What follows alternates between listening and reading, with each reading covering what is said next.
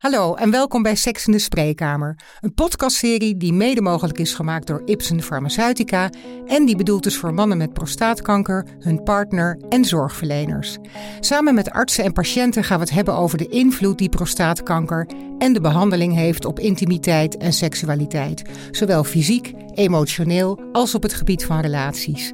Ook geven we tips en tools voor zorgprofessionals en patiënten om hier beter mee om te gaan. Mijn naam is Carla Schenk. Ik ben communicatieprofessional en een van de presentatoren van deze podcast. Dat doe ik samen met Meliante Nicolai. Zij is uroloog in het AVL en mede-eigenaar van zelfstandig behandelcentrum Link to Care Clinics.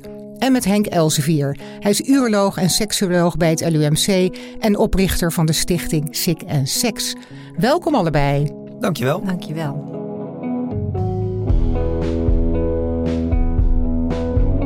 Als het over een taboe gaat, betekent het dus ook dat er artsen zijn die het misschien lastig vinden om daarover te praten. Wij denken dat eigenlijk in iedere vakgroep wel iemand moet zitten die er wel wat mee kan. Wat durf jij wel te vragen en durf je niet te vragen? Als je dat uh, boven tafel hebt, dan weet je ook dat de verwijzing daar makkelijk is.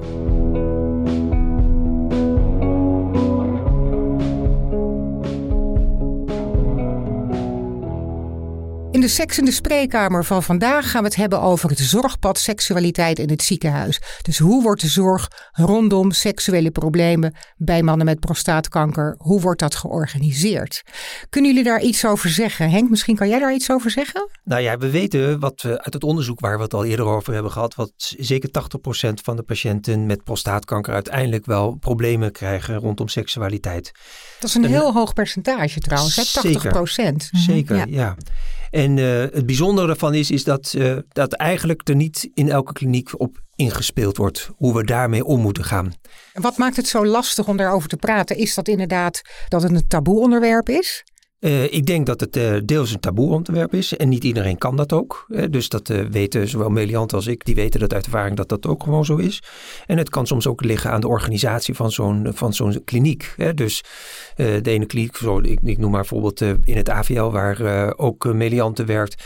Ja, daar hebben ze speciaal zo'n podium voor opgericht. Dus dan maakt de verwijzing makkelijker. En bij ons is dat precies hetzelfde. Maar dat is niet overal zo. En dat is een belangrijk feit. Kun je eens uitleggen, fasegewijs, een, een patiënt bij een patiënt wordt uh, prostaatkanker gediagnosticeerd.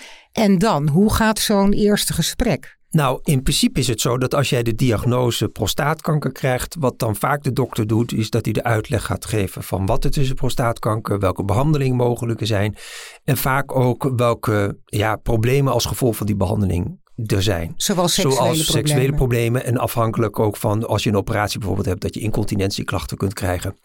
Nou, eigenlijk is in dat eerste gesprek dat eigenlijk een beetje te veel. En dat is wel hetgene wat in die eerste fase gebeurt. Want wat hoor je nou werkelijk in zo'n eerste gesprek? En ik denk dat de meeste mensen alleen horen: uh, ik heb kanker. En vervolgens denken zij: emotioneel aan alle dingen wat dat voor consequenties heeft. Denk maar aan het feit dat, uh, dat je het moet vertellen aan je kinderen. Of je denkt aan het feit dat je denkt dat ik ga dood. Dat zijn allemaal gevoelens die normaal zijn in zo'n eerste gesprek. En als je dan vervolgens in dat gesprek nog allerlei andere informatie gaat geven, is de vraag of je dat allemaal wel hoort. We hebben al eerder gemerkt, we hebben natuurlijk eerder met een patiënt ook gesproken, die zegt ook alle informatie die je kreeg. Ik hoorde het eigenlijk helemaal niet wat er werd gezegd. Ik vraag me überhaupt af of er wel informatie is gegeven. Sommige mensen herinneren zich dat natuurlijk ook helemaal niet. Omdat ze maar, wat jij ook al aangeeft, omdat ze maar met één ding bezig zijn. Ik ga dood. Hè? Of dat ze bang zijn om dood te gaan. Dus ja, hoe zou je dat dan kunnen aanpakken eigenlijk als arts? Dit wetende. Ja, dus idealiter moet er in een tweede gesprek daar dieper op in worden gegaan. Meestal is het in de prostaatkankerzorg dus zo dat je de behandelopties gehoord hebt voor jouw specifieke tumorsoort. En dan daarna kun je in een gesprek een keuze gaan maken. Dan wordt de keuze uitgelegd en implicaties van die keuze. En ook op het gebied van seks. En dan, ja, dan moeten de mensen dus gaan kiezen. Terwijl je natuurlijk eigenlijk niet realiseert wat de impact is daadwerkelijk op jouw seksleven. Uh, omdat je het niet meemaakt. En de meeste mensen denken: oké, okay, ik wil die kanker eruit. Ik wil dat gewoon opgelost hebben. En daarna denk ik wel weer over seks na. Dus dan moet je dus eigenlijk nog een derde en een vierde gesprek daarover hebben. En die eerste twee gesprekken, ja, is dat eigenlijk nog niet helemaal de juiste timing. Dus je benoemt het wel, maar je gaat er eigenlijk niet dieper op in. In, die, in dat eerste en in dat tweede gesprek. Nou, wat we eigenlijk, eigenlijk is zo dat in de gezondheidszorg we heel veel hebben over de bijwerkingen van onze behandeling. En we hebben het niet zozeer over wat het nou eigenlijk betekent voor jou. Dat is een ander iets. En de vraag is of je dat in die eerste fase ook eigenlijk wel bijna kan overbrengen. Want Soms is het pas dat je het moet ervaren om op een gegeven moment daar weer over te gaan spreken. Maar voor patiënten is het best een hele keuze om op een gegeven moment soms ook uit verschillende kwaaien te kiezen van luister als je een prostaatoperatie moet doen dan is dit het uh, resultaat en als je bestraling hebt dat het resultaat. En dan worden dit soort dingen wel besproken. Maar je bent eigenlijk alleen bezig met van ik hoop dat ik het ga overleven. En uh, dat, dat, dat maakt het ook wel lastig. Ja, er zijn wel ook mannen die bijvoorbeeld de erectie extreem belangrijk vinden. Dat zijn vaak ook de jongere mannen. En die dan een keuze voor de kankerbehandeling ook vooral laten afhangen van de kans dat de erecties het wel of niet blijven doen. En dan ook zeg maar, zich vasthouden aan die getallen en aan die voorlichting. Precies. Maar dat kan ook nog wel eens heel erg tegenvallen bijvoorbeeld. En dan zijn ze heel erg verdrietig dat ze de verkeerde keuze hebben gemaakt. Dus dat, het heeft zoveel haken en ogen. Nu hebben we het natuurlijk ook over taboe. Hè? Jullie vertellen al, hè, jullie kunnen best wel makkelijk praten over deze onderwerpen en wat de consequenties kunnen zijn. Maar als het over een taboe gaat, betekent het dus ook dat er artsen zijn die het misschien lastig vinden om daarover te praten. Wat zijn nou tips voor een arts, zeg maar, om zo'n gesprek te openen of om om te gaan met de reactie van de patiënt? Stel, een patiënt klapt dicht. Hoe kan je dan reageren als arts? Ja, ik denk dat het als arts heel belangrijk is dat je het gewoon benoemt. En dat je kijkt naar hoe de patiënt reageert. Dat is al een hele grote stap. En dan zegt van nou ja, uh, ik zie dat het u raakt. En seks is natuurlijk ook heel belangrijk. Uh, en dat heeft zeker invloed op uw seksleven. Wat denkt u daarover bijvoorbeeld? Of we weten dat bij een x percentage mannen het zo en zo afloopt. Wat vindt u daarvan? Wat zullen we afspreken daarover? Ja, maar dat is de ideale wereld. En ik geloof ook wel dat sommige dokters dat niet kunnen. Dus, maar dan is het erg belangrijk hoe je dat wel organiseert. Dat dat gesprek misschien dan door een verpleegkundige gedaan wordt. En daarom hebben we heel veel uh, gelukkig hele goede verpleegkundigen die dan ook soms die tweede gesprekken nog doen. En ook soms wel makkelijker bereikbaar zijn dan de, de arts die misschien de operatie doet. Of uh, nou ja, goed, die wel makkelijk kan uitleggen wat de kanker is en wat de beste behandeling is. Maar misschien over het begrip intimiteit wat minder goed is om daarover te spreken. En dat is niet erg, zou ik zeggen, maar je moet het wel organiseren. En hoe gaan jullie om met de partner eigenlijk? Gaat de partner vaak mee bij zo'n ja, bij die afspraken en richten jullie ook op de partner of richt je je meer op de patiënt? Uh, in eerste instantie denk ik dat de meeste mensen wel de, eh, de, uitslag aan de patiënt vertellen. Maar het is natuurlijk heel goed om op een gegeven moment ook te zeggen van... goh, luister eens, deze hele eh, behandeling heeft ook invloed op jou, maar ook op je relatie. En dat je daar later dan nog eens een keer op terug kan komen. En ik vind het ook erg belangrijk, maar dat doe ik persoonlijk... om ze tussendoor eens te vragen aan de partner zelf van uh, hoe gaat het eigenlijk met jou? Ja, en ook omdat dan de patiënt zich vaak realiseert wat een impact dat heeft op zijn partner. Ja. Um, en dat daar dan het gesprek ook misschien thuis dan mee verder gaat. Want dat merk je ook dat het voor de patiënt en zijn partner heel vaak heel lastig is om überhaupt over de intimiteit te spreken samen. En over de behoeftes die er niet meer vervuld worden of die er eigenlijk helemaal niet meer zijn. Uh, het is echt wel een, een ding om daar even met je partner over te gaan praten. En ze komen natuurlijk ook allebei in een rouwproces. Ja. Zowel de patiënt als de partner. Ja. Ieder natuurlijk op zijn eigen manier. Ja, en het is natuurlijk ook als je ineens de diagnose kanker krijgt, uh, dan is het ook wel dat je soms het gevoel hebt van mijn lichaam heeft gefaald. Je moet dat ook verwerken. Waarom overkomt mij dat? En op een gegeven moment als je dan die operatie hebt gehad en als er dan bijvoorbeeld ook nog wat veranderd is in je seksualiteit, dan is dat natuurlijk heel indrukwekkend. En dan kan het best zijn dat je wel iedereen heel blij is in je omgeving dat de kanker eruit is. Maar dat op het moment dat jij dan daar zit, dat je denkt van ik heb nog wat incontinentie en uh, mijn erecties werken niet meer. Ja, ik ben, voel me eigenlijk helemaal niet zo blij. Ja, en uh, als dan die dokter ook nog tegenover je zegt van geweldig hè, wat ik heb gedaan. Uh, want die prostaatkanker is helemaal uit en we hebben dat goed voor elkaar. Ja, dan kan het best zijn dat je dan eenzaam voelt. Dus het is heel belangrijk ook als dokter te weten dat dat soort processen na zo'n operatie of als je bestraling hebt gehad, eh, dat dat soort processen zeker kunnen gaan spelen. En dat geldt natuurlijk ook voor de partner. Hè? Ja, want de partner die denkt dus heel vaak, oh, uh, wat super blij en fijn dat, dat hij geen kanker meer heeft, dat het goed gaat. En ik zal er maar verder niet meer over beginnen, over die seks, want dat kwetst hem alleen maar. En die laat, die laat het dan een beetje zitten en die vermijdt het soms. En dan denkt die man, ja, oh, vind je me dan niet meer aantrekkelijk of waarom dan niet? Uh, vroeger hadden we toch seks, uh, het blijkbaar boeit het er niet. Dus dat geeft ook allemaal weer ja, onderlinge spanningen en zelfs depressies. Ja, ik zeg soms wel eens gek, eh, dan, vroeger zat je samen op de bank naast elkaar en dan uh, ineens heb je die operatie gehad of je hebt die bestraling gehad. En dan zit de man met de laptop op de ta aan de tafel en de vrouw die zit, uh, zit op de bank. En, en ineens dan, dan, dan, dan ben je helemaal niet meer samen. Dus het heeft ook heel invloed op je intimiteit, want je bent helemaal onwennig, onwennig eigenlijk in die hele nieuwe situatie. En wat we soms ook wel zeggen, je moet dan eigenlijk op zoek naar je nieuwe ik. Hoe zit ik zelf in elkaar? Dat is een hele zoektocht. En vervolgens naar ook hoe je op zoek moet naar je nieuwe wij. Hoe wij met z'n tweeën daarin omgaan.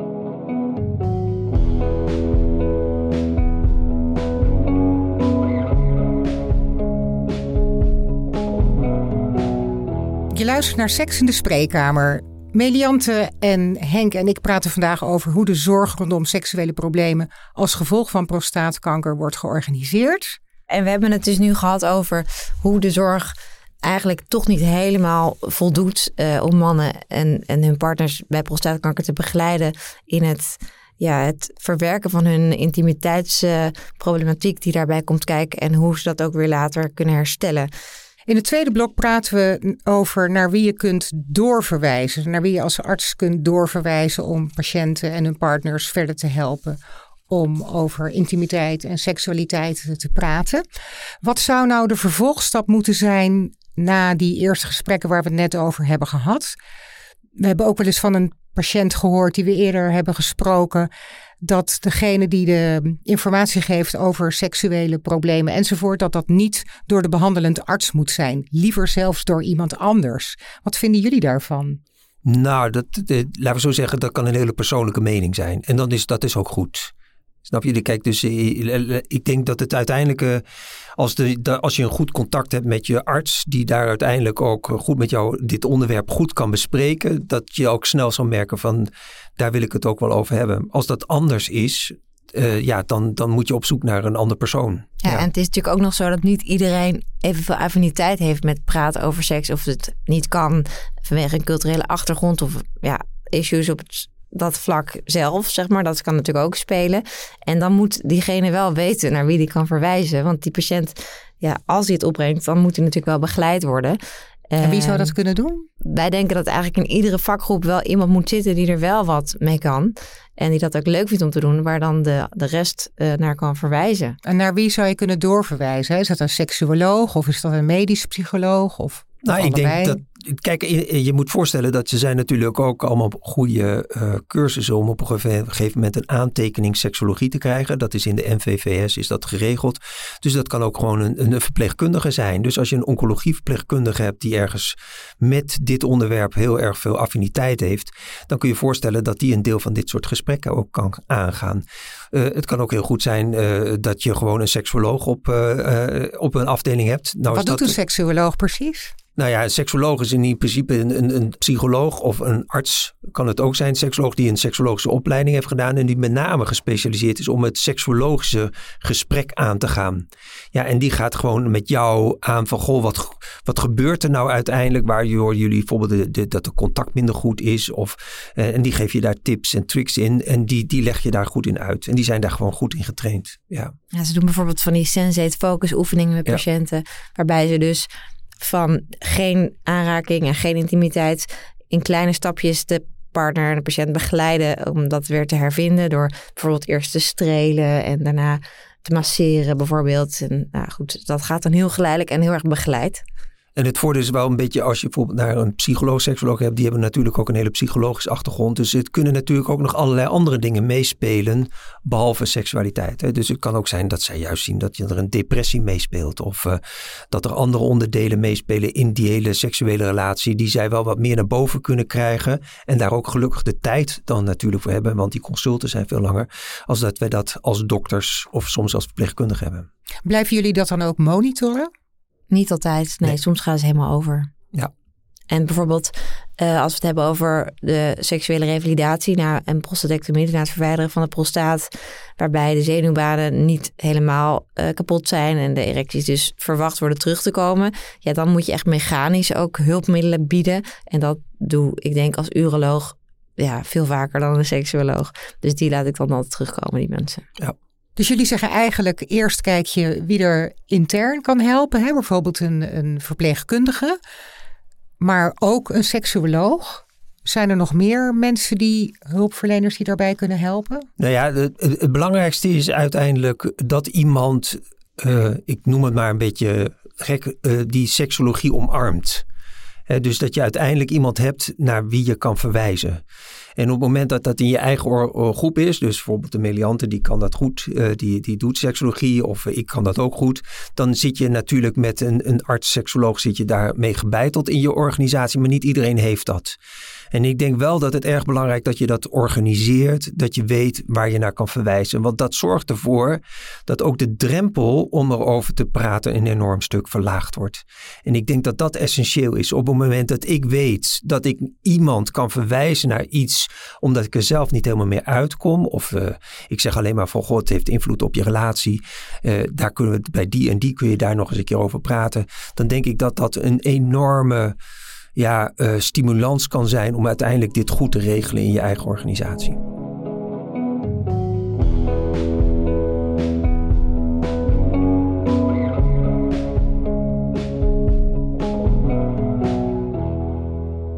Leuk dat je nog steeds luistert naar Seks in de Spreekkamer. Samen met Meliante Nicolai en Henk Elsevier praten we over hoe de zorg rondom seksuele problemen als gevolg van prostaatkanker wordt georganiseerd. Ja, in het vorige blok hebben we het gehad over het feit dat dus dit lastig te bespreken onderwerp wel besproken moet worden en dat daar een organisatie voor nodig is, eh, zodat er met name duidelijk is wie die zorg kan op zich nemen. Dus dat er een verwijsmogelijkheid is en welke zorgverlener dat dan precies kan doen. In het laatste blok hebben we het over de toekomst. Hoe kan de zorg rondom seksuele problemen bij mannen met prostaatkanker verder worden verbeterd? Dus hoe kunnen bijvoorbeeld ziekenhuizen deze zorg beter inrichten? Als we nou eens denken aan een stappenplan, Henk, zou jij dan eens de stappen kunnen belichten die genomen moeten worden? Nou, ik denk dat het allerbelangrijkste is, is dat je intern eens een keer samen gaat kijken van wie kan er over praten, wie kan er niet over praten. Als je wie zou dat, dat moeten zijn? Nou, dat, dat maakt op zich niet uit, maar je moet eigenlijk met je hele groep eens een keer om de tafel gaan zitten. Goh, wij willen, wij hebben de intentie om die seksualiteit goed te regelen voor onze prostaatkankerpatiënten. Nou, en dan kun je aan mensen vragen, wat durf jij wel te vragen, durf je niet te vragen. Als je dat uh, boven tafel hebt, dan weet je ook dat de verwijzing daar makkelijk is. Mocht je dat onvoldoende in je organisatie hebben, dan is het handigste om dat buiten je organisatie te zoeken. Naar wie kun je verwijzen? En ik denk dat dat iets is dat een makkelijke eerste stap is. Even terug naar wat je net zei, hè? dat je met elkaar in gesprek moet gaan daarover. Kun je voorbeelden geven van ziekenhuizen die dat eigenlijk al heel goed doen? Ja, je mag lastig zeggen dat je het je eigen ziekenhuis is. En ik weet ook gewoon dat het in het AVL, maar ik denk dat er wel meerdere ziekenhuizen zijn die dit en die, hebben dat, zo, die hebben. dat zo aangepakt. Die zijn met elkaar om de tafel gaan zitten en van ja, laten we hier Ik nou weet niet of ze allemaal om de tafel zijn gaan zitten, maar daar is wel een natuurlijke, uh, laten we zeggen, uh, regeling gekomen waarbij je zegt van ja, luister, is uh, die persoon die neemt dit op zich. En wie zou daarvoor het initiatief kunnen nemen? Het beste. Nou, ik denk dat je hebt natuurlijk al die kwaliteitsindicatoren waarbij uh, er wordt gemonitord hoe patiënten het zien, de zorg, en waar ze tevreden zijn en niet tevreden over zijn. Dus er is ook altijd zo'n evaluatiemoment. En dan kun je dus zien van nou, uh, de seks is een onderbelicht onderwerp. En dan zou er zo'n vakgroep hoofd dat zelf op zich kunnen nemen. Of degene die er affiniteit mee heeft. Of denkt van ja, wij willen die zorg hier verbeteren. Dus je hoopt natuurlijk dat er ergens ook een, een beetje een gedreven collega is die wil helpen die zorg gewoon nog beter te krijgen in zijn eigen ziekenhuis. Ja, je hebt eigenlijk een soort stappenplan nodig. Eigenlijk daar komt het op neer. Dus je moet weten wat er gebeurt in het eerste gesprek, wat er vervolgens nodig is om daarna nog eens een gesprek te hebben. En vervolgens zie je dat als dan op een gegeven moment die behandeling heeft plaatsgevonden, dat je de goede nazorg moet gaan uh, geven. En ik denk dat je dat met elkaar binnen zo'n zorgpad, wat al eerder is genoemd, zo'n woord, dat je dat daarin moet verankeren. En wat uh, Meliant al heel goed zegt, is die uitkomstmaten van wat je terugkrijgt van die patiënten kan soms heel erg helpen om dit te verbeteren. dus dat helpt soms wel dat ze dit soms missen. Andere opties zijn dus bijvoorbeeld ook dat je regelt dat je eens in de zoveel tijd aanbiedt om een patiëntenavond te hebben waar dit soort onderwerpen ook besproken worden, dan is dat wat, wat publiekelijker. maar kan wel de drempel wat lager maken om op een gegeven moment weer eens een keer te zeggen: dit is een onderwerp waar je nog eens een keer op terug kan komen. En dan kan je bij die en die kun je daarbij terecht. Ja, en de ervaring leert dat dat dus niet de informatieavond moet zijn vooraf aan de operatie bijvoorbeeld. Want Met name dan daarna. hoort niemand dat. Ook al doet iedereen zo zijn best om het uit te leggen. Daar wordt niet naar geluisterd. Dan is het dan niet de tijd. En ik denk dat bijvoorbeeld elke drie maanden als de PSA wordt gecontroleerd, uh, daarna vragen is misschien ook niet nodig. Maar het zou heel erg helpen, denk ik, als je een drempelverlagend middel hebt. Bijvoorbeeld een poster in de wachtkamer, dat hebben we toen ook onderzocht. Van heb je problemen op dit gebied? Vraag er gewoon naar. Het is een bespreekbaar onderwerp. Dat de patiënt erover kan beginnen op zijn eigen tijd. Dat is wel dus nog steeds heel moeilijk. Maar dat er ook ergens in zo'n zorgpad staat. Nou, bijvoorbeeld na na de vijfde maand of met die, die controle beginnen we er nog een keer over. Want in de praktijk wordt er nu nooit meer eigenlijk over eh, gestart. Na de eerste twee controles. Uh, en als de PSA dan goed is, dan is het zo van: nou, oké, mooi PSA goed. Oké, PSA goed. Elke keer hetzelfde. En dan laat ze het een beetje. En wat ook heel belangrijk is, is ik denk dat er heel veel mooie producten zijn die we ook aan de patiënten mee kunnen geven. Ik hoop dat dit ook zo'n product wordt. Dus die, die zo'n podcast. Maar er zijn mooie animatiefilmpjes, er zijn websites waar je ook de mensen naartoe kunt verwijzen om eens een keer zich in te verdiepen. En dat is een van de dingen dat soms de dokters niet eens weten wat er te kopen is. Dus dat, je, dat, dat er een partnerfilmpje is, dat weten sommige van de zorgverleners niet. Straks hebben we deze podcast dat sommige zorgverleners misschien niet eens weten dat er een hele mooie podcast is. En ik denk dat daar ook nog wel heel wat te halen valt om de informatie voor die patiënt nog wat dichter bij huis te krijgen. In plaats dat we denken van nou god, het moet allemaal in die spreekkamer komen. Nee, maar dat helpt ook al een stuk. En wat is jullie rol in dit verhaal? Hoe, jij, jullie werken natuurlijk niet voor niks mee aan deze podcast. Dus hoe zien jullie de toekomst verder nog? Um, nou ja, ik, Henk heeft mij onder andere opgeleid en heel veel onderzoek op dit gebied al gedaan, eigenlijk om seks bespreekbaar te maken uh, bij verschillende specialismen.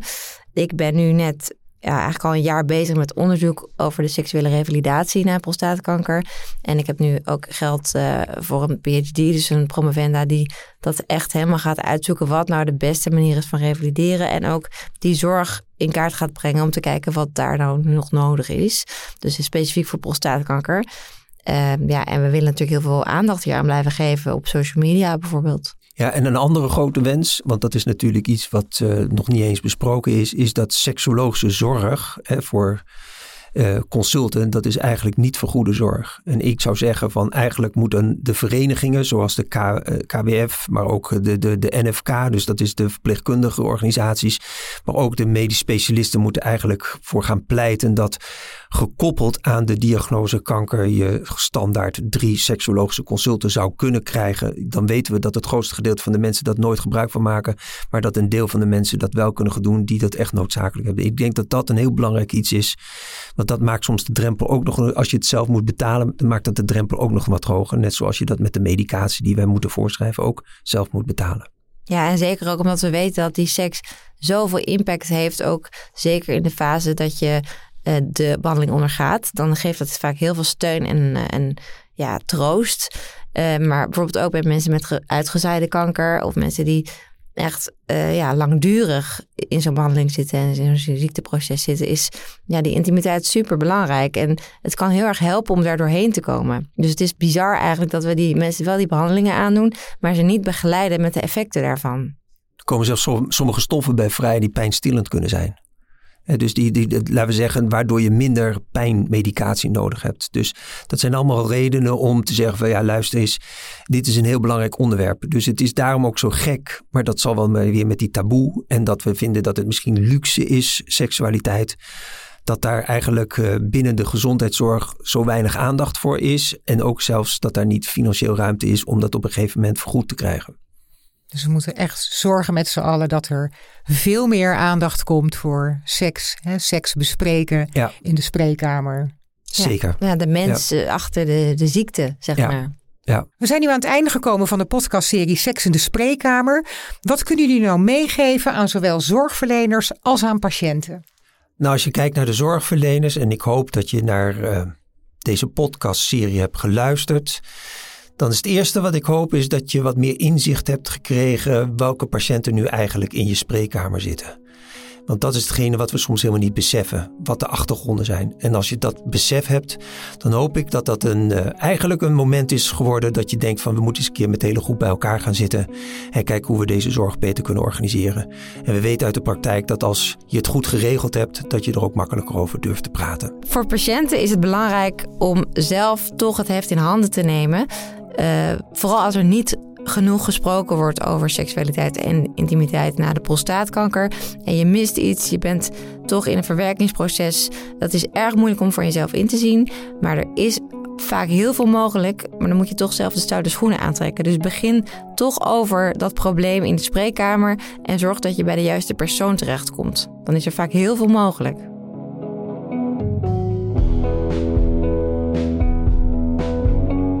Hiermee zijn we aan het einde gekomen van Seks in de Spreekkamer. Jordan, heel erg bedankt voor de techniek. En Henke Meliante, ja, ik ben ontzettend dankbaar dat jullie wilden meewerken aan deze podcast. Ja, heel Nou, graag gedaan. Zeker, ja. Maar erg blij dat we uitgenodigd werden. Ben je nieuwsgierig geworden? Kijk dan op sickandsex.nl of ipsen-academy.com slash seksualiteit. En natuurlijk op de prostaatkankerstichting.nl. Tot ziens!